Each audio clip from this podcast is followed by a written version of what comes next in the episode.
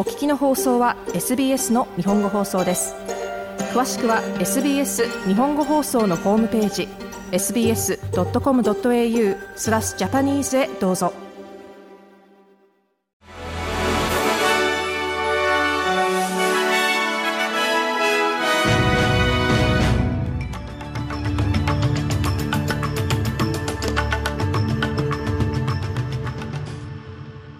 12月20日水曜日 SBS 日本語放送ニュースフラッシュをシドニーから大場恵美がお届けします。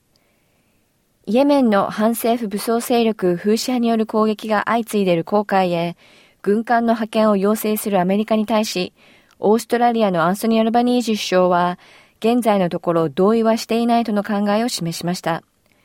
一方、連邦野党はフーシ派による国際航路の封鎖を防ぐため、オーストラリアも他国に加わり、参加するべきだと述べています。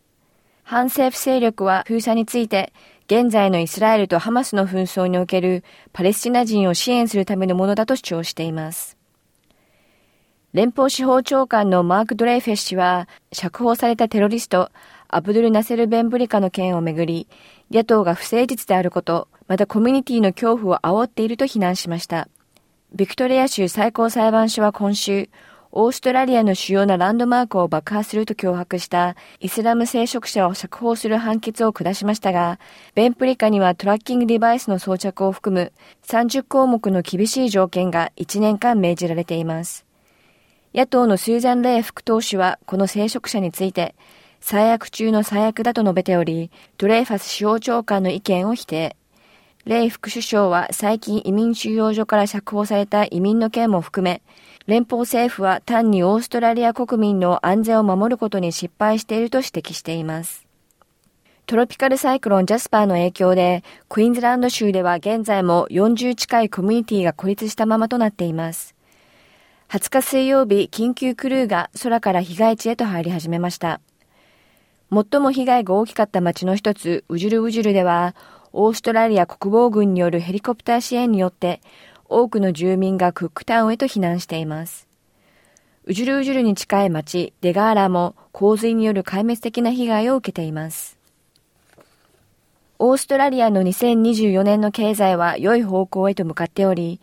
特に後半は好転が予想されていることが分かりました。ウェストパック銀行とメルボルンインスティチュートが収集した将来に焦点を当てた経済指標によると、過去15ヶ月間は連続でトレンドを下回る数値を記録していましたが、このほど予想外となるプラスへのシフトを記録しました。ウェストパックは景気が安定しつつあると見ており、準備銀行理事会はさらなる利上げに慎重な姿勢を示すだろうと述べています。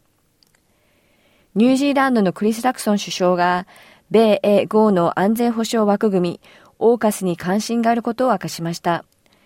ラクソン首相は11月27日に就任して以来初となる海外公式訪問で訪れていたオーストラリアでアルバニージ首相と会談。オーカス協定についても話し合いがあったことを明かしました。e-safety 委員会がオンライン上のテロや児童虐待に対抗するため提案しているデジタルサービスへのスキャニングの義務付けは、駅よりも害になるとして40を超える団体が書簡に署名を行っています。この案では素材をスキャンし、削除、破壊、阻止することをデジタルサービスに義務付けるとしており、プライバシーの問題に関わってくると指摘されています。このスキャンには E メールからテキストメッセージ、ビデオ通信、ゲーム、出会い系サービス、さらには WhatsApp や Signal、Skype、Telegram のようなアプリの監視の可能性も含められています。以上、12月20日のニュースフラッシュでした。なお、さらに毎日のニュースをお聞きになりたい方は、SBS 日本語放送ポッドキャストをフォローするか、sbs.com.au スラッシュジャパニーズをご覧ください。